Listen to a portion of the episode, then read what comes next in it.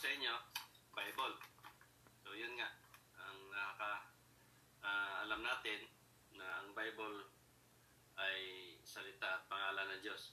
So yun nga sa paliwanag ko na ang Bible ay nabuo ah, after Christ na. So para sa sarili ko, naniwala ako ng Bible Ah, pero hindi lahat ng laman sa Bible ay pinaniwalaan ko. Um, maraming beses ko na to sinasabi sa inyo, pero kailangan ko to isa-isahin para ma bawat topic maunawaan ng tao kung bakit nga ba ah, nagkaganito ang Bible. So, ah ayun nga, na panahon before Christ, wala pang Bible na yun. Dahil kung uh, pansin natin, nung nangaral nga si Jesus Christ, uh, wala naman talaga siyang Bible ginamit, kundi kapirasong papel lang. So patunay na wala pang Bible sa panahon na yon. Ngayon, kung may Bible nga, ano ang nilagay doon?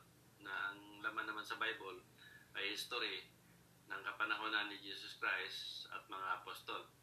So, pagkatapos noon na after Christ na naipon-ipon na nila lahat yung mga history kung ano man nangyari sa panahon na yon Ah, ilang taong nakalipas yun yung pinagsama-sama nila at nabuo na tinatawag na Bible.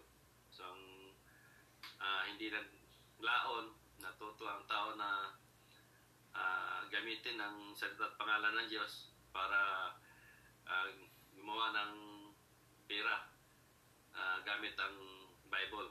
So, yun, na natuto sila magtatag ng reliyon. So, nung nagtatag na ng reliyon, ang unang reliyon, ah yun, nakita ng ah, mga matatalinong tao o nakapag-isip na tao na maganda pala ang hanap buhay ang reliyon. So, yun, nagtatag na naman siya ng uh, another religion na sarili niyang uh, na naisip. So, yun din yun.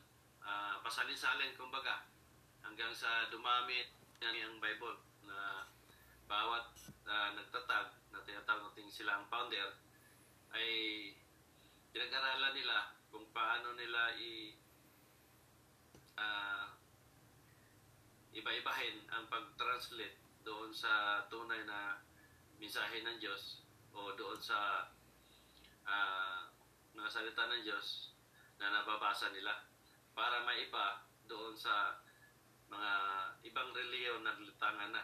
So, uh, yun din yung ipinamulat nila sa membro na ito ang tama at uh, sila ang maligtas. So, ang tao hindi na alam kung saan na talaga mapunta gawa nung hindi nila pinag-isipang mabuti kung gaano ba katotoo ang sinasabi nilang uh, Bible o sila ang tunay na kaligtasan.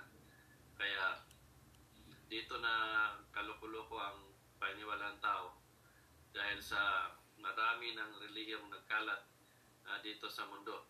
Kaya malinaw na ang Bible ay uh, binagbago uh, ng bawat nagtatag ng relihiyon para lang sa sariling uh, hangarin o uh, sariling pang sariling uh, pakay na gamit lang ang Bible para kumita ng pera. So, ayun ang maiksing paliwanag. 5 uh, minutes o more, less than 5 minutes. So, abangan ninyo ang iba pang paliwanag sa turo sa simbahan. Uh, kung gusto ninyo ng uh, maraming marami pa uh, doon sa mga live ko sa YouTube o Facebook, uh, Vlogger, Twitter o sa ibang social media.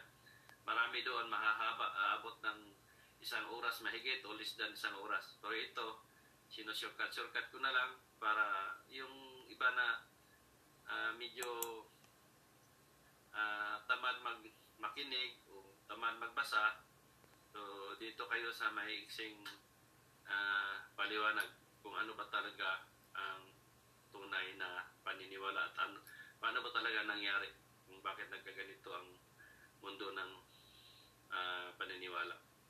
So maraming salamat at uh, sa iba naman tayo uh, pagkatapos nito.